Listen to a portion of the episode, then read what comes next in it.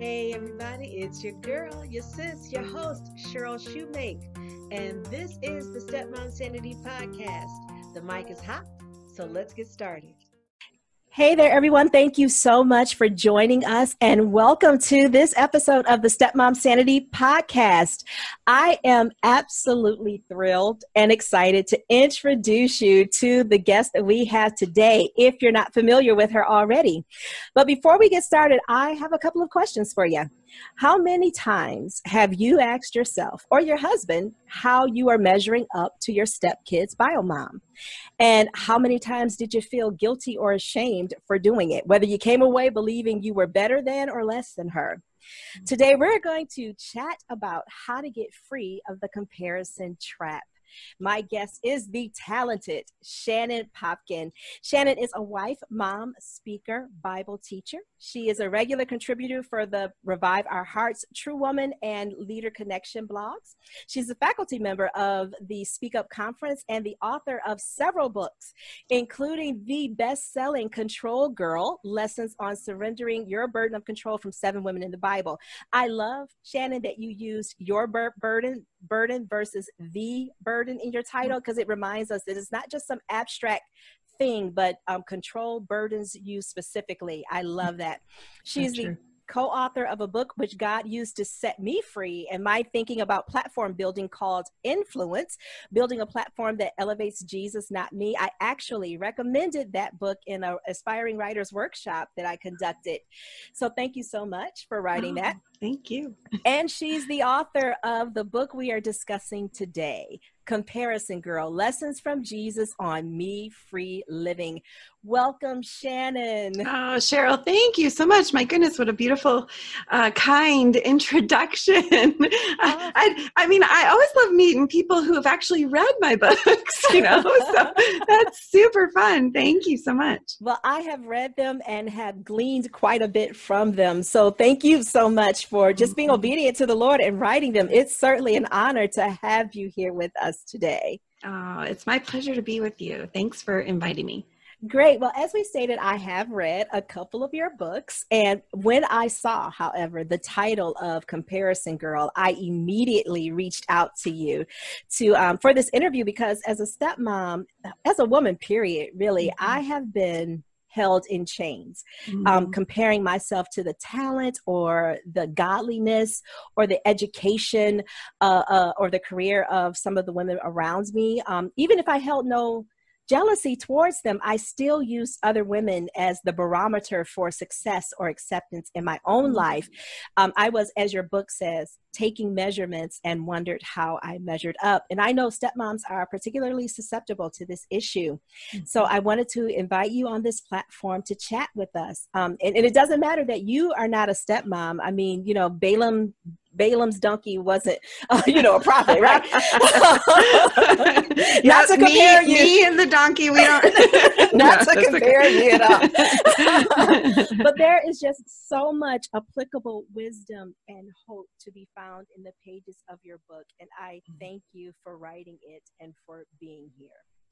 Oh, it's my pleasure. You know, the truth of God's word, what I have learned is it works for everybody. It's like, it's not just for a specific group of people or a specific generation. It transcends all of that. And so it applies to my life and your life and whoever else is listening. God's word gives us the answers we're looking for, regardless of our situation. So I'm just really glad we can talk about truth today. So am I. Now, before we get into the interview, I do have a question for you. Okay. I sense a story between the writing of Control Girl and the writing of Comparison Girl, like almost as if the books bookend, if you will, a personal journey of deliverance that God took you on. What brought you to Comparison Girl? When I was studying for Control Girl, the two of the women that I was studying their lives in the Bible just really captivated me, and I saw them comparing themselves. So it was Rachel and Leah. So those are the two of the 7 women of those Control Girls that I studied. And I just saw myself in both of their stories. Mm-hmm. You know, I saw myself in Rachel just always feeling like she wasn't measuring up, even though she had a lot to be grateful for. She had an adoring husband. She did have one baby. God gave her the desire of her heart. And yet she just always wanted more. She was never satisfied. And I see that in myself. And then also in Leah, you know, Leah felt like she was forgotten. She felt like she wasn't seen. She craved the love of her husband. And though I haven't experienced that, there have been times where I just wonder, like, am I seen? Am I invisible? Like, mm-hmm. you know, do I matter? And, and I would say too, like, that was my first experience being an author. And I wish I could go back to that experience because everything was just fun and exciting. I had no expectations. But then once you cross that hurdle and you know, you're on the other side of authordom, yes. then suddenly you enter this world where you're measuring things and your yes. comparison. Like I never even thought to wonder like how many books would sell mm-hmm. or how many stars I would get. I didn't even know there was like a bestseller ranking. I had no idea. But then once you cross over and, you know, just falling headlong into that trap of comparing myself. Like if you read my book, Influence, you read my story about yes. like wanting to go and measure my book's success against this other friend author who her book came out at the same time. And oh, it just creates this just ickiness in my soul. And yes. So this book, Comparison Girl, is really a journey. It's been a lifelong journey for me, but especially after writing Control Girl, because I think we often compare the things that we cannot control.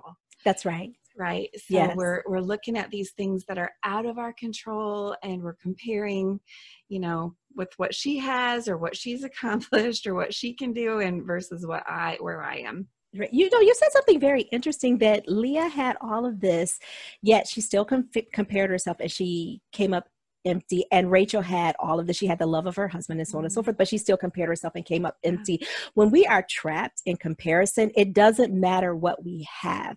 There's just this huge void, which we always have to fill. When we are trapped with measuring ourselves against someone else. So true. Yeah, so true. What are the roots of comparison? What causes it to spring up in our lives? Mm-hmm. Well, you know, I think comparison is rooted in this world's agenda for us. Mm-hmm. Like this world system is built on comparison. Mm-hmm. Like, you know, we learn from the time we're little kids that, you know, you have to measure up, you have to get ahead, you have to prove yourself, you have to make something of yourself in this world. And then we have this enemy who's like poking and prodding at us from the sidelines. And he's completely content if we never even notice that he's the one behind, you know, yes, this yes. temptation. He's happy to just be the, you know, the guy in the sidelines, like whispering from the shadows. He really doesn't want us. He wants to be like this stranger's voice, but it's his voice that we're listening to when we look over at somebody else and we think like, oh man, I wish I could be like her. She is mm-hmm. so much better in this area, or her kids are perfect, or her marriage yes. looks great, or her career is taking off, whatever it is. But then also like, so comparing up with somebody else, but also like the comparing down mm-hmm. and like, look at her. Her life is a mess. Oh my word. I'm so glad I'm not like her. I'm so glad I didn't make that mistake. You know, well, that's not our Lord Jesus either. Like right. Neither of those thoughts or ideas are things that Jesus would say. Mm-hmm. And I think what really captured my heart was reading James chapter 3, verses 14 through 15 says, if you have bitter jealousy and selfish ambition in your hearts, this is not the wisdom that comes down from above, but is earthly, unspiritual, and demonic. Yes. So see the tie, you know, bitter jealousy, that's looking over at what she has and wishing that I had what she has. And then selfish ambition is trying to prove that I have more or that I'm getting ahead, you know, and yes. both of those are rooted. They're tied to this underlying agenda that our enemy has. It says, mm-hmm. yeah, that these thoughts, these ideas, this is this wisdom that is earthly, unspiritual, demonic. You know, our enemy has released this whole army of demons that are bent on pulling us back into this trap of measuring, comparing, selfish, always me focused, always jealous, always trying to get ahead. And it's completely the opposite of Jesus's way of life.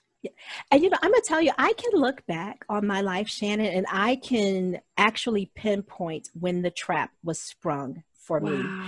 Like I recall always being one of the top students in school and going to a magnet high school where I was no longer the top student.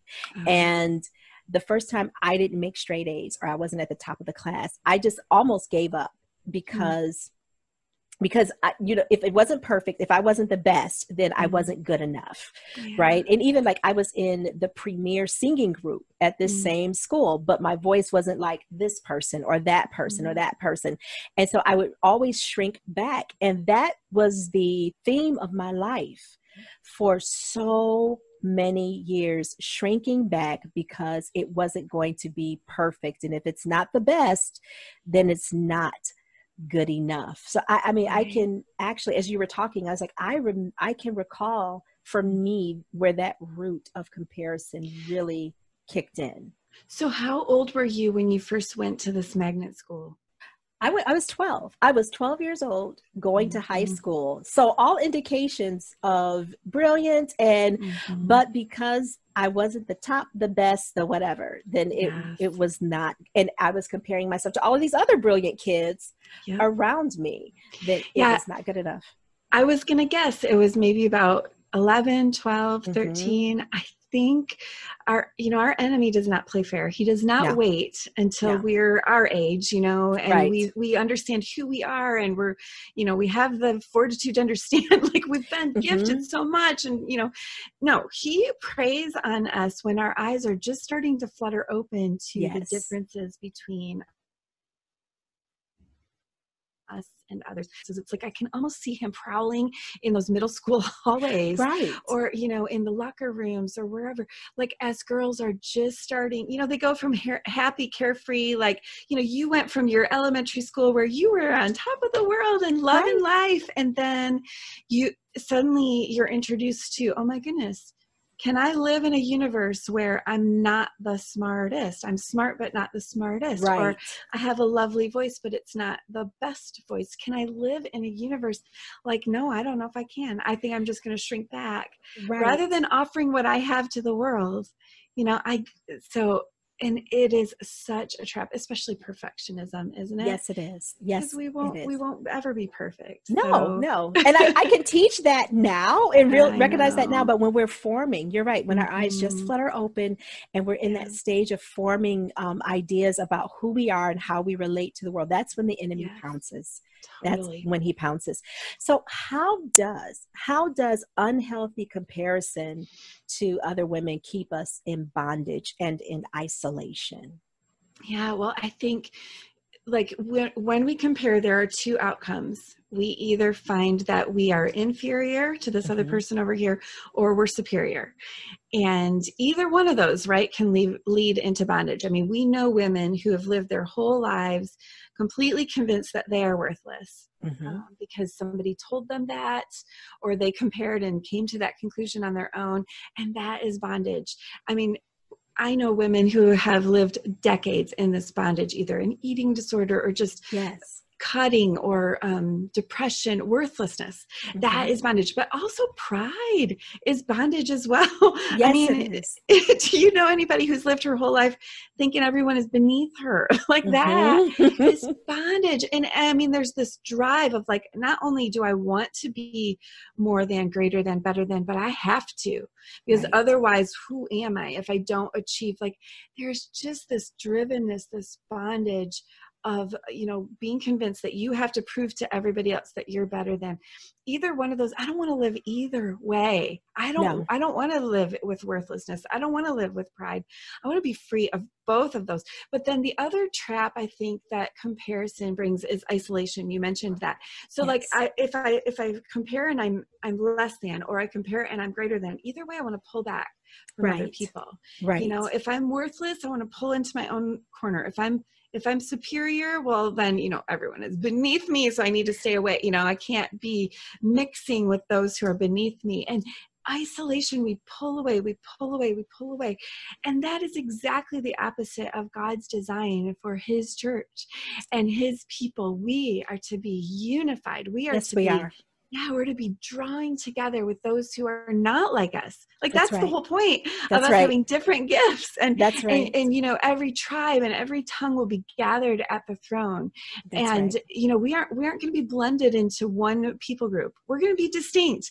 Like you will still be African American. That's right. When we are gathered at the throne, and I will still be Caucasian when we are gathered at the throne. That's right. And we will be unified. And there is nothing that will divide us when we are gathered on that throne.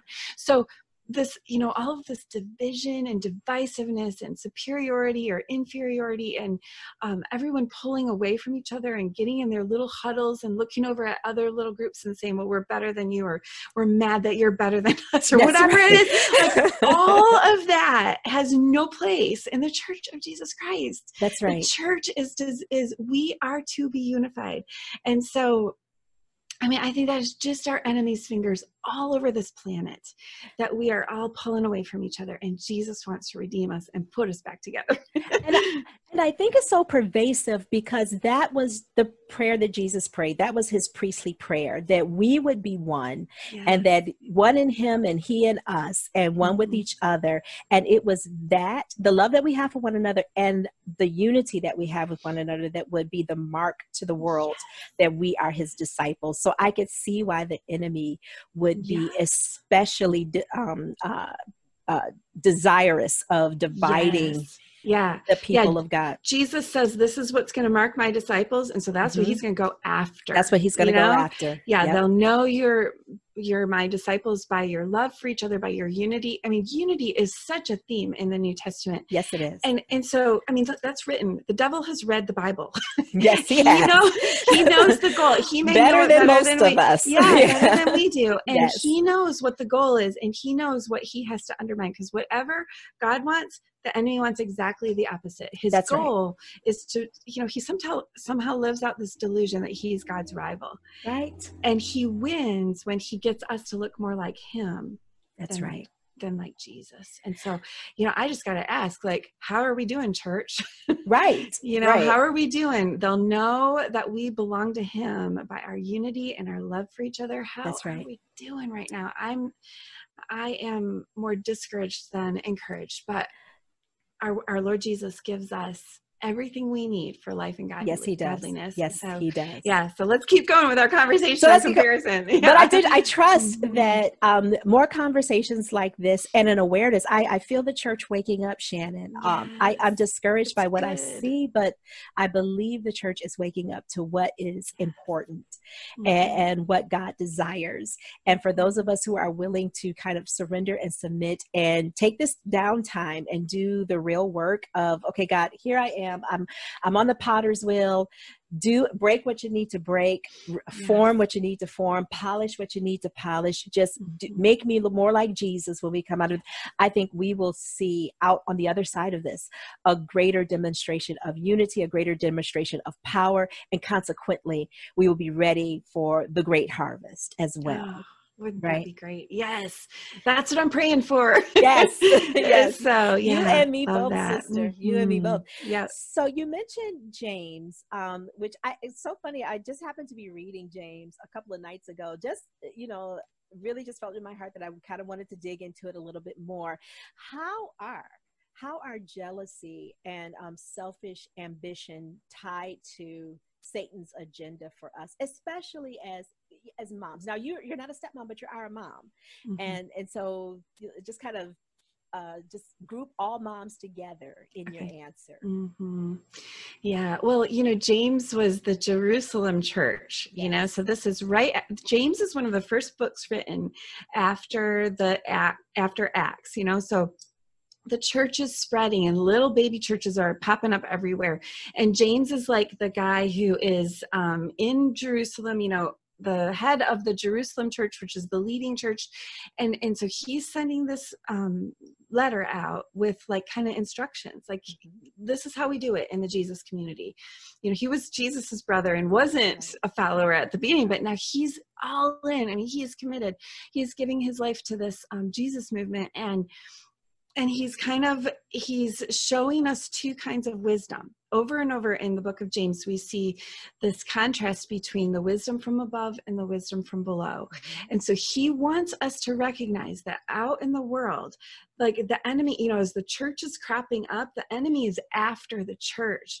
And I mean, we see that all through the book of Acts. As the church begins to spread, the enemy is rising up. I mean, everywhere, everybody's trying to kill Paul. They eventually do kill Paul, and they're against, I mean, they go to different towns and the whole crowds rise up. Everybody's against the church. And why? Well, it's the enemy. He is riling everybody up. So James is like, okay, you have got to not be thinking like the way the world thinks. So you got to think the way, the wisdom from heaven. You know, wisdom wants to take your hand and lead you in a direction. The wisdom is always saying, you should do this. Come on, be wise. You should do this. And so the wisdom from the world says to any mom, a mom, you know, of her biological kids, a mom of stepkids, you know what? You look over at her, like, you should be jealous because she's like way rocking it out and you are a complete fail.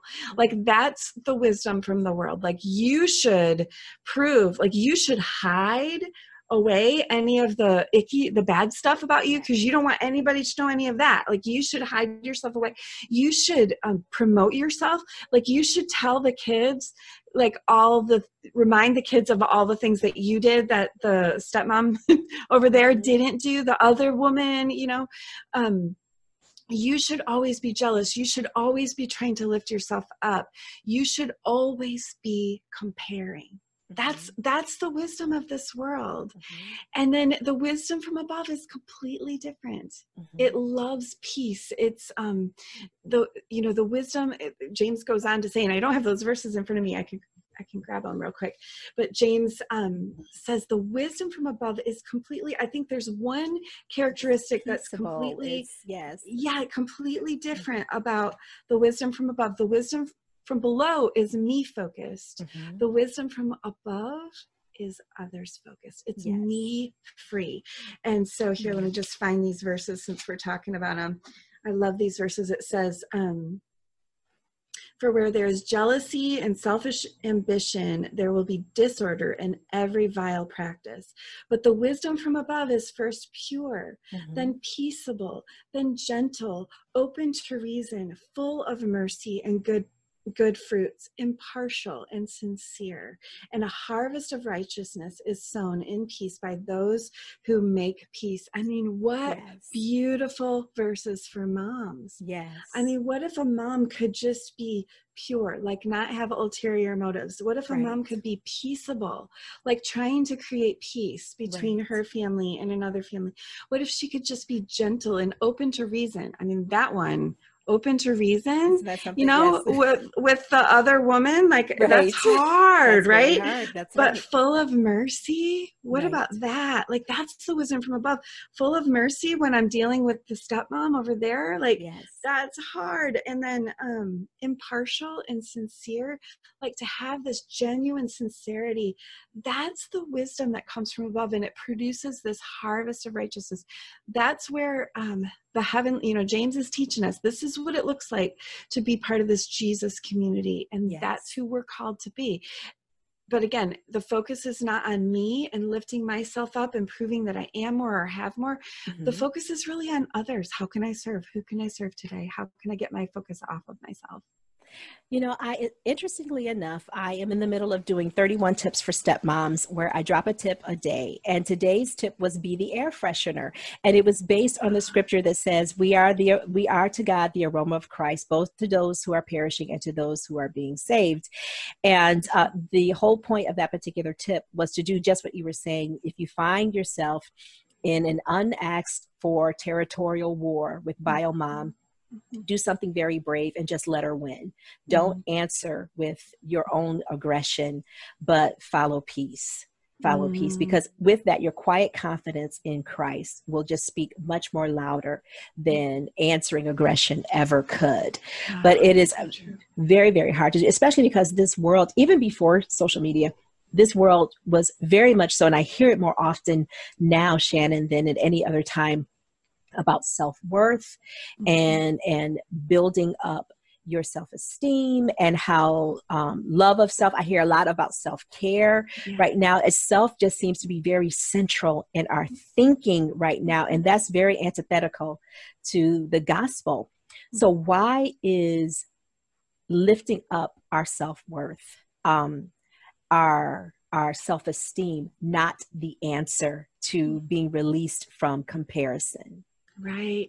Well, when we're lifting ourselves up, usually what we're trying to prove, like, you know, I have these little battles in my head. I don't know if you do, Cheryl. Oh, yes, like I do. I put her over, you know, I'm at the judges, or, you know, there's the judges bench and I'm over here arguing my case and I got her over there and I'm putting words in her mouth and I'm trying to lift myself up and I'm feeling like I'm feeling judged. I'm feeling like she's putting me down, you know, this, whether it's another mom or someone in my family or a neighbor or whoever it is, you know, I'm putting words in her mouth. Like I'm feeling like she's saying I'm not doing it right.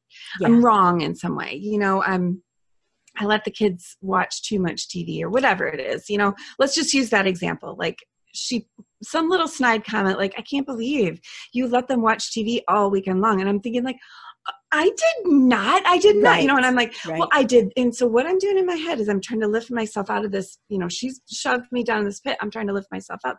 Well, no, I took them, you know, strawberry picking and I did, I made, you know, homemade pancakes for them. And I did this and I did that. I'm trying to justify and prove myself.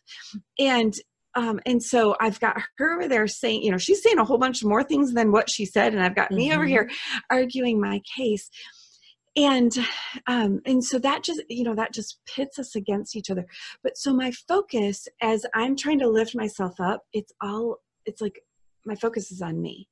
Right. Like, here's what I did right. And here's what she did wrong, but me, I did it right. And then I'll also try to like make myself feel better. Like, well, look at all the ways that you serve and she doesn't. Look at all the ways, like, you're so this or that, like you're a good homemaker, you're a good, you know, whatever it is, whatever I am good at.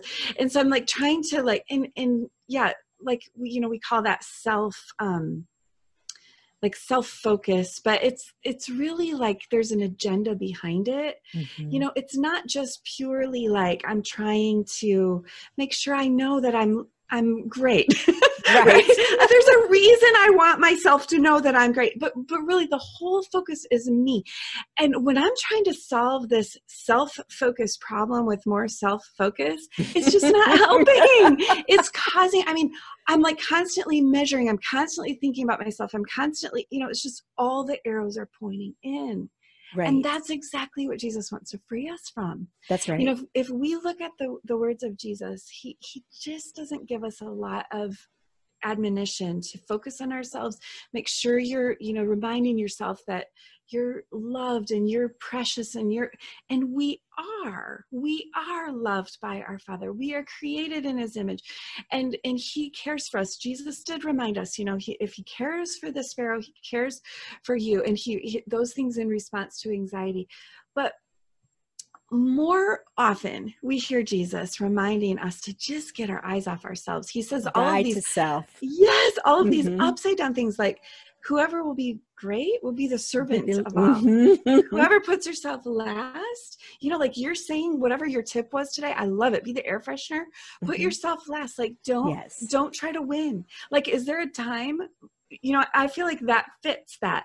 Like if my heart really wants to win, putting myself last would be choosing not to win argument. That's right. So, and Jesus says, whoever the last will be first, and the first, whoever puts themselves first, they'll be last. So things in the kingdom are upside down. And I think the core difference between this world and the heavenly wisdom is, am I focused on myself? Am I trying to lift myself up? Or am I focused on others? Am I free? Right. Am I me free? Right. You know, I think that Jesus, He secures us in his love, and he secures us in his acceptance, so that we will forget about ourselves and that we can do exactly what it is that he has called us to do. And I am so intrigued by the concept of living me free. That has been a prayer that I've been praying for the last year. Last year, my Bible study group and I did a study on this very, very small book written by Tim Keller called Self-Forgetfulness. Oh, I love that book. It's one of my favorite books. Right. Yes. It's probably, it's so small, maybe 20 pages, a little book about like that. It's like a chapter. It's really like a chapter. It really is like a chapter. But it took us weeks to get through that book because it's so challenging. Right. And it really draws you into, I hate to say this word, but some self-reflection, which at the end of it, hopefully you will die to self. What does it mean to live a self-forgetful life? What does it mean to live me free? How does a me free outlook give meaning to our differences? Yeah. Well, I love what you just said. You said Jesus does not give us, he does not affirm his love for us and our belonging and all of the things that we cherish about our relationship, what Jesus has done for us on the cross. He doesn't give us all that so that we can just focus on ourselves. Mm-hmm. He gives us that so that we can just be free of ourselves. Like we no longer have to measure up. And I think this me-free living, it's like, recognizing that what Jesus accomplished on the cross, like Jesus, if he went to the cross for me, that means that my sin was bad enough. Like it was such a mess that somebody had to die in my place. Like death was necessary to pay the penalty for my sin. And so why then, after claiming that I'm a Christian and that cross was necessary to clean up my sin, why then would I spend all my time trying to like justify myself and prove, well, no, I'm really not that bad of a sinner, because I just by saying I am a Christian, I've already said I'm a really bad sinner because it took all that. Yes. It took all that to clean me up. I'm kind of referring to a book by Vince Milton called The Gospel Primer. He talks about that, and it's so good. I want to remember that Jesus died on that cross so that I don't have to spend all my time measuring myself. I mean, we know we're past that now. Like we're done trying to justify or cover over. Like, you know, when I have sinned and when I failed in some way, the point is it's already taken care of. And that is the freedom that I get to live in. That's the me free living that Jesus invites us to. And it's so helpful, I think, especially when we're measuring ourselves against other people. Yeah. I love in Isaiah 6, when it says, in the year that King Uzziah died, that I saw the Lord high and lifted up and in straight, and I fell at my feet, and I fell at his feet. It's almost like, because he was looking at someone else, the king, that when that was removed, when the focus was not on God, and then he got a proper view of God, he was able to align himself to that proper view. And it became all about God and what God wanted. So when he could ask the question, who will go for me? I'll go, I'll do it, you know, because I now understand who you are and who I am in relationship to you. I am a man of unclean lips, and I dwell amongst the unclean people, and you have redeemed me. So I'll go to these people that you love. Yeah. Right? Yeah. Over and over in scripture, when anybody encounters God or they encounter Jesus, you know, John, when he had the revelation of Jesus, they just fall on their faces and they're like, you know, Peter's like, I'm a sinful man. Like, when we really understand who God is, we would never try to raise ourselves up in his presence. Like that would be ludicrous. When we're trying to raise ourselves up and justify ourselves and list out all the ways that we're right and they're wrong, well, that's just a proof that we don't understand God and we don't understand our sin. So bringing that into clarity helps us just to be free. Hey there, Stepmom Sanity family. Sorry to break in on you. The interview with Shannon was so rich, I completely forgot to take a break. But I have some things that I need to share with you, so we'll be back right after this.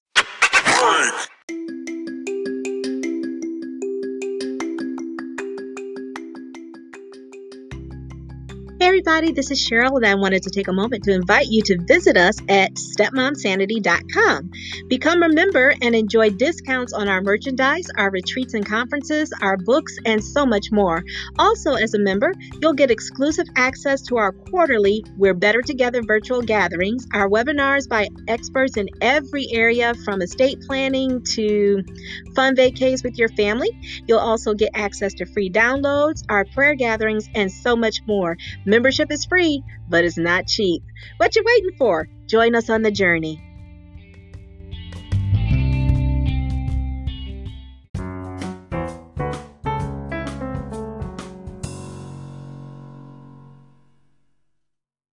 And so the flip side of all of that, like the self-disgust that I felt before because I didn't feel like I was enough, it seems to be like pride, because I feel like, you know, well, like you said before, I got it together. And you talk about something called, in your book, called flipping the ruler, right?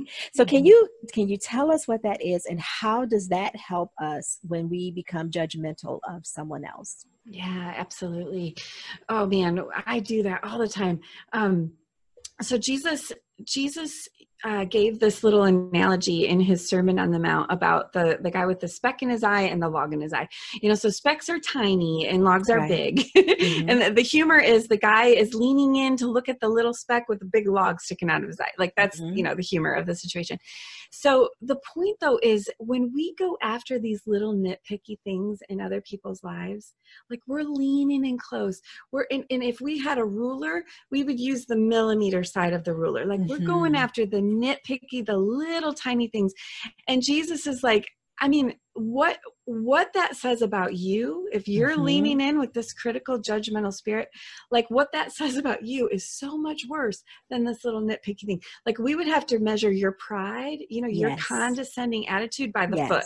Like we would have to flip the ruler and measure it by the foot. So I think the message for us is when we're leaning in, you know, with our little millimeter side of our ruler, like looking at all these nitpicky things and trying to justify ourselves, Jesus would invite us, you know what? Flip that ruler, take a look at your own pride before you go judging anybody else and criticizing anybody else. And you mentioned, you know, the disgust word. Man, we're seeing a lot of disgust. And oftentimes, like maybe we're not the one who's disgusted with that person over there who is so much, you know, like, I don't know about your church, but in mine, we have like differing ideas on the election, and we have differing ideas on masks, and we have differing ideas on, you know, all these different things that are dividing us. And there's just a lot of disgust, like, oh my word, I can't believe that they think this way. And maybe we're not that person where we're like voicing our disgust, but if not, then we're usually disgusted with the disgusted person. That's true. Like, I can't believe they're splitting the church over this, you know, like I did actually just last night, I heard about a church that split over the mask wearing conversation. Oh, wow. And so my temptation though is to be like, I can't believe a church would split. So there I am. I fall right back into it, right? Yes, expressing my own disgust. I think we just have to have grace for each other. Right. And we have to measure other people's flaws by the ruler side. Like, look how tiny it is. Look at what a small little thing that is. If I'm measuring by the foot, it doesn't even take up a millimeter. And look how big my pride is when I lean in to just judge and criticize other people. Why do you think that is so hard to do, especially today? I mean, like we have church division over mask, and certainly there's been a big division over the election and over the current president versus, you know, someone else coming in. And why can't we get beyond it? Why is the church struggling so much in this particular area at this particular time? And I know ultimately it's rooted in the enemy's agenda for us, but why can't we see that? Like what's happening, do you think? Well, I just see us thinking we're so convinced we're right. You know, I am right. I know I'm right. Like, let's just take the mask thing, for instance. You know, half of us are saying, why can't they just love their neighbor already and put on a mask, you know? And the other half is saying, why can't they just you know, put their trust in God and not be living in fear already. And just, you know, they don't have to worry about the mask. So we just have, like, we're so convinced that we're right, and we're not loving our neighbor. We're not interested in, like Jesus said, whoever is the greatest is the one who lifts others up and who humbles herself and puts others first. Like, we're not doing that. We're not living according to the wisdom of this world, of the heaven. We're living by the ways of this world. And, you know, this attitude of disgust, like, I don't feel qualified to talk politics. I mean, it's all more complicated than I feel. I don't really comment on political things, but here's what I do know is that when we are disgusted with one another and dividing within, you know, communities of believers, we can't communicate this attitude of disgust without elevating ourselves and without having this attitude of condescension and, you know, self-exaltation. And that we know that Jesus has spoken against, like condescension and self-elevation. Those are the things Jesus warned about over and over. Right. The parable of the Pharisee and the tax collector. Yes. Jesus said that he shared that parable with some people who were lifting themselves up and looking down in condescension, looking down on others with disgust. That's who the story's for. And at the end of the story, the guy who was, like, listing out all the ways that he was right and this other guy was wrong, he was the one who went home and he wasn't justified. That's right. That's right. And the one who was just focused on his own sin. He said, you know, God, he couldn't even lift his head. He said, God, be merciful to me, the sinner. That's the Greek is the singular, me, the sinner. He's just concerned about his own sin. And that's, I feel like that is helpful for me as I head into this election season, just thinking about, you know what, I'm just going to worry about my own sin. I'm not going to take care of everybody else's sin. God has not given me that assignment. No. There's one person's sin that I need to take care of. And I mean, it has been taken care of on the cross, but just like that daily washing myself clean, God be merciful to me, the sinner. And then everybody else, I'm just called to love. That's right. And so it's not easy. I mean, I may be making it sound easy, but it's not, I mean, it's hard as just like the example of like the bio mom saying, I let them watch TV too much. Like it just gives rise to our sense of justice and self, you know, trying to defend ourselves, self-righteousness. And so, man, we have got to fight against ourselves going into this season. Period. Just living in this world. So then what can we do when we're tempted to compare either to our detriment or to our benefit? Well, I have this little metaphor that I use in the book Comparison Girl. It's if you could picture a glass measuring cup, sorry, I don't have one right here with me, but a Pyrex glass measuring cup with the lines on the side. Our enemy is constantly wanting us to focus on those lines. He wants us to take our measuring cup and put it next to somebody else's and always be asking, you know, how do I measure up compared to her? Or feeling good because I do measure up, you know, and looking down on others. But Jesus consistently puts our attention to the spout on the measuring cup. You know, Jesus came and said, follow me, live like I live. And Jesus did not look down on people in condescension and disgust. Jesus humbled himself. He ate with sinners. He welcomed conversations with people who saw it wrong. And he was the righteous judge. He could see that. And even though he saw that they were seeing it wrong, he had lunch with them and he welcomed them. And so if we're going to follow Jesus, we need to be people who are focused on the spout, not trying to measure ourselves. And the beautiful thing about that metaphor is if you take that cup and you tip it to one side, the lines there, they aren't relevant anymore. And so when our eyes are looking at the spout and we're asking, who can I serve here? How can I humble myself? What do I have in my measuring cup that's meant to bless the world, you know, bless the church, bless my neighbors? How can I serve? Who can I give to today? That's how Jesus lived, right? When we're pouring, we're no longer measuring. So if we want to be free of this bondage of always measuring and, you know, comparing ourselves with other people, start pouring, stop measuring, start pouring, because you can't do both at the same time. You sure can't. When you're focused on others, when you're trying to lift others up, you know, when you're letting her win the argument, you know, trying to like, I'm going to put myself last here. I'm going to serve. I'm going to fight for peace here. Yes. You can't both be doing that and measuring yourself, trying to get ahead.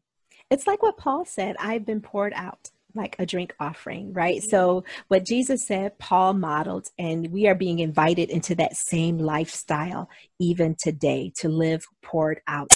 And I find that when I do pour myself out in that way, that not only is the kingdom of God perpetuated, but there is so much more fulfillment in my own life. I am just filled back up again to the brim with more of Jesus, with joy, with peace, with righteousness. All those things that are the kingdom of God fills my life when I am focused on pouring my life out on behalf of others.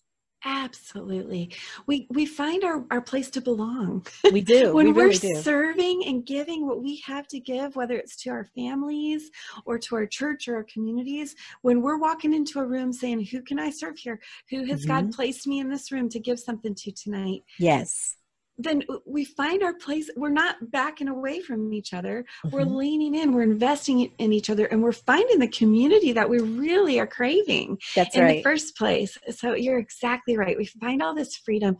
We find this joy. We regain our confidence. We find our purpose and our belonging, and we actually give each other a place to belong. Yes, right? We do. Yes, we do. As I receive, like, I've loved this conversation tonight, because all the things that you're saying, I'm like soaking them up. You know, you say I'm in just a little bit different way, or you remind me of different things that, yeah, maybe I've heard it, but like the conversation is enriching. So you're pouring into me and I'm pouring into you. That's right. We're pouring into our guests, and we will leave this conversation completely filled. Absolutely. Right? We will. We're not focusing on ourselves. Absolutely. We will. I also love how everything that you have written is just interwoven with truth. It's just interwoven with the truth of God's word.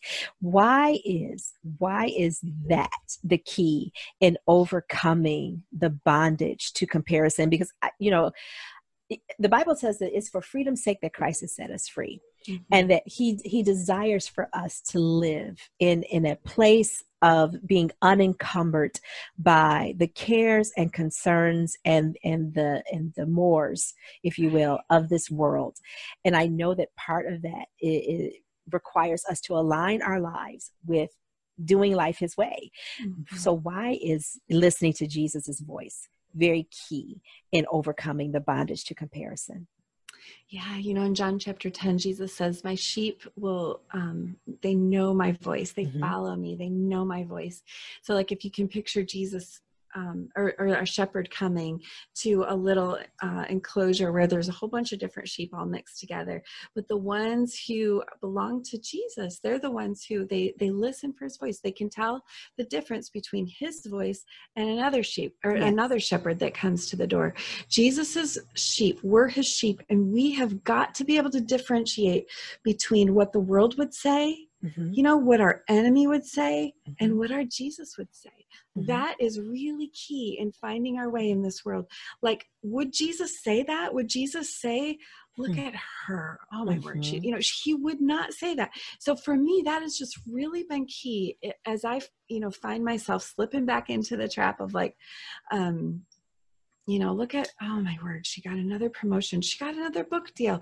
She got another speaking engagement. Her kids are like, you know, all of those comparison traps. I asked myself, wait a second, are those the thoughts that Jesus would be feeding into my heart right now? Are those things Jesus would say? Right. No, you know, Jesus said things that don't sound like that.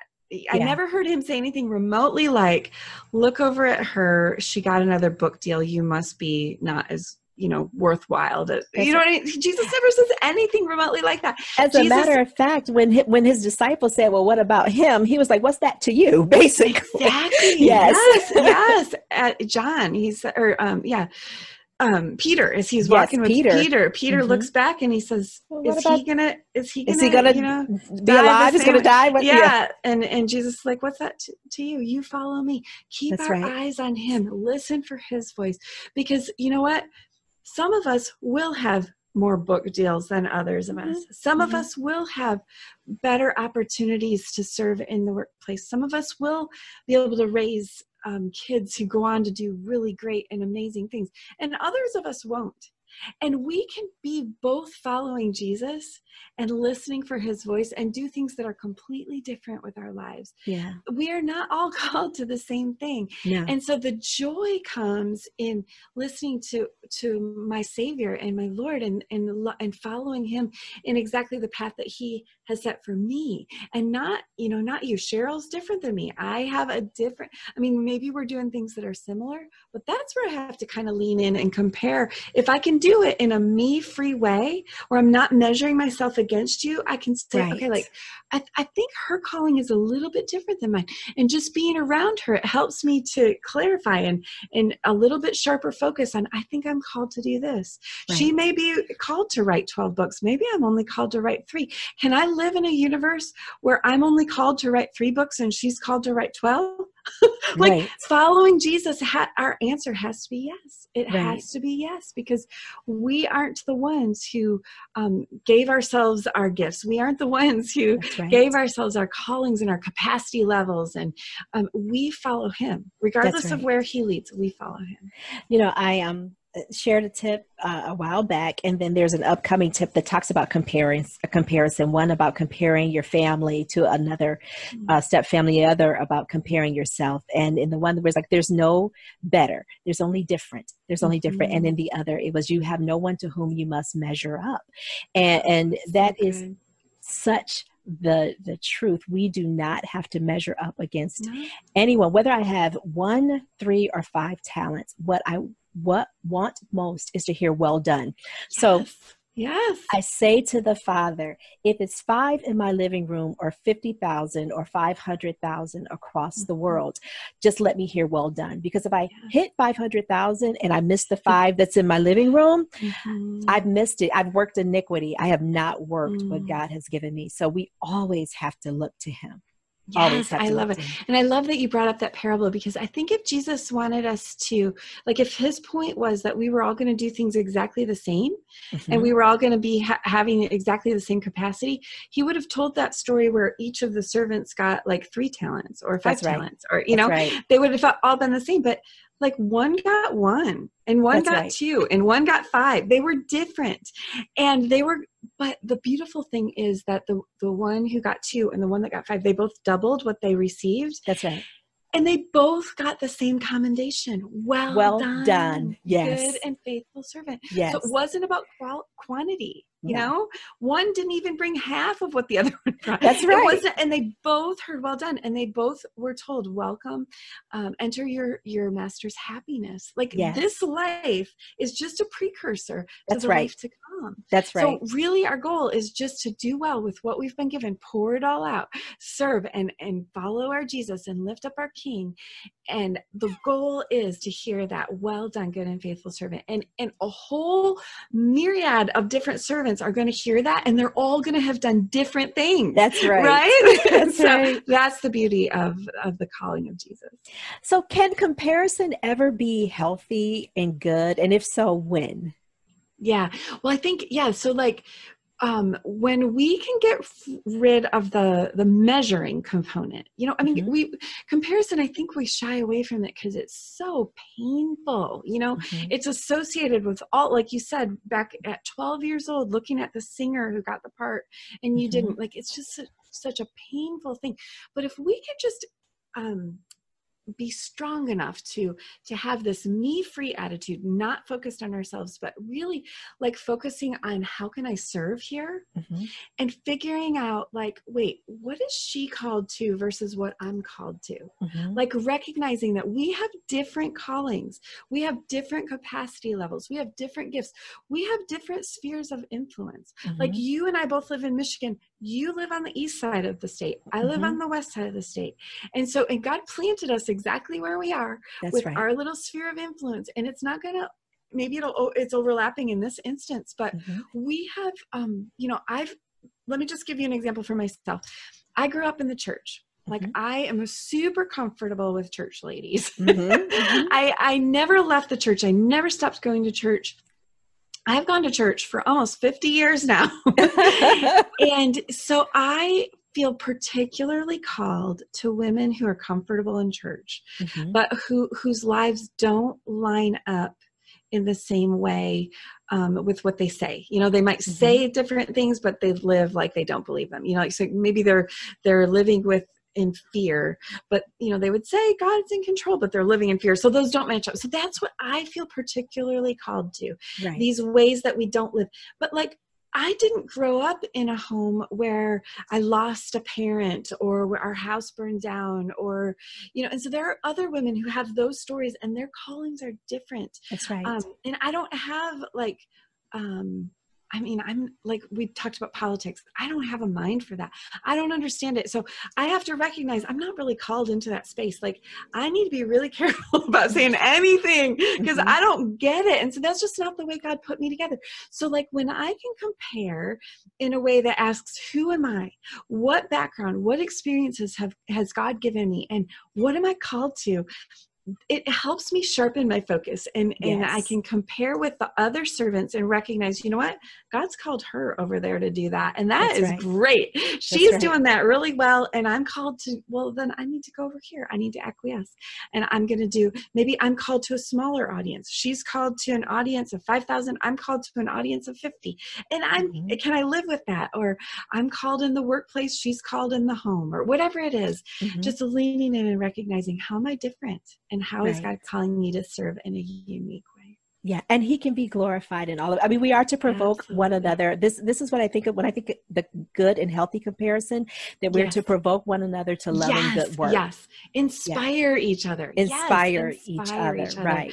Yeah. And we need to have the freedom to tell our stories of how God's working in our lives. Right. So that we can spur one another on to love and good deeds. Right. That's right. If we always feel like, oh no, you know, I can't share anything that's going well. I can only share the horrible things, the ways that I failed. Right. Like, well, that's not really inspiring each other.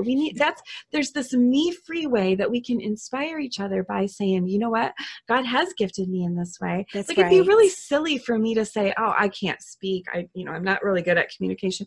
Well, like, that's not true. I mean, if I do have a gift, it's that. And so why would I hide that? Why, you know, no, I'm just called to be honest about it, not to lift myself up and not to say I'm the best speaker that ever lived. Right. You know, maybe there is a speaker who's more gifted than me. Maybe there's one who's not as gifted as, but I need to just understand who I am, what I'm called to, and just go ahead and be free of me and serve in the way that I'm called to serve. I have a friend who says it like this, whether something horrible has happened or something wonderful has happened, she'll say, yep, that happened, or yep, I did that. Now let's talk about Jesus. That's how she puts it. Like, we can acknowledge it. Now let's talk about what's important here. Mm-hmm. So what final encouragement would you offer someone who's listening right now, who may be struggling with comparison or with jealousy or with judgmentalism and self-disgust? Yeah. Well, I'm just picturing that mom who is, you know, there's the other mom, the other woman, whether it's the bio mom or the stepmom, you know, who's got her kids, and the desire is going to be fierce. There is this undertow that wants to pull you right back into those traps over and over and over and over. But you know what? What will happen if you give in to those desires? It will completely distract you from the life that Jesus wants you to live. Like, you can get so caught up in that. You can get so, like, that's all intertwined in your thinking and in your day and the way, you know, it can be such a distraction. And that's what your enemy wants. He wants to just keep pulling you back in. It's this undertow. And Jesus wants you to be free of it. Just be free of it. Like, let's get back to work on what Jesus has for us to do today. And it's different. It's not better. It's not, there's no condescension. There's no, worthlessness or despair. There's just different. And we're going to get back to work on, okay, Jesus, what have you called me to? Yes. What do you have before me? And how can I focus on the spout instead of the lines on my measuring cup? That is so good. Oh my goodness. Thank you so much, Shannon, for spending this time with us, for pleasure. Oh, thank you for unpacking the issue of comparison just a little bit. I don't know about other people, but I feel my help coming in this area. Oh, I just so appreciate you. I do. I want to reach over here and grab. Where did I put my book? Because I have dog-eared and flipped through. There it is. Okay. Dog-eared and flipped through and highlighted this book. I just want to encourage you all. Let me see if I can get it up here to please purchase Comparison Girl. Now, it is set up as a 6-week study. So I am going to invite any stepmom, mom, woman really who wants to join me for an online 6-week small group beginning sometime in October to do this. I'll post sign up information on social media. And would you join us on one night during that online study for a Q&A or something? I would love that. Oh, yes, yay. Please invite me. Thank you. So great. Yeah. I absolutely will. And this has been so good. I can't wait to do this, to publish this to the podcast. I'm going to post this on Facebook and then, we'll put on the podcast for people who aren't Facebook connected, but this has been so good. I really just want people to get a taste of or glimpse of the freedom that awaits them when they surrender this area of their life. Thank you all so much for joining us this week. Join us again in 2 weeks when we will interview a woman I actually met through Shannon, author Summer Butler. She's going to be with us. We'll be discussing. I love Summer. She's so great. I got to chat with her, and you're right. She is absolutely wonderful, and I think you're right. Everyone else will as well. We'll be discussing her recently released 6-week study, Blended, Aligning the Hierarchy of Heart and Home. Shannon, like I said before, we always end our podcast by inviting our guests to pray for our listeners. Would you first tell the listeners where they can reach you and how they can purchase your book, and then be so kind as to close us out in prayer?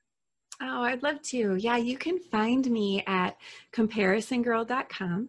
There are some free bonuses that you can download there, and there's a workbook, and there's just other goodies for you there, so I'd love for you to come check that out. You can buy the book wherever books are sold.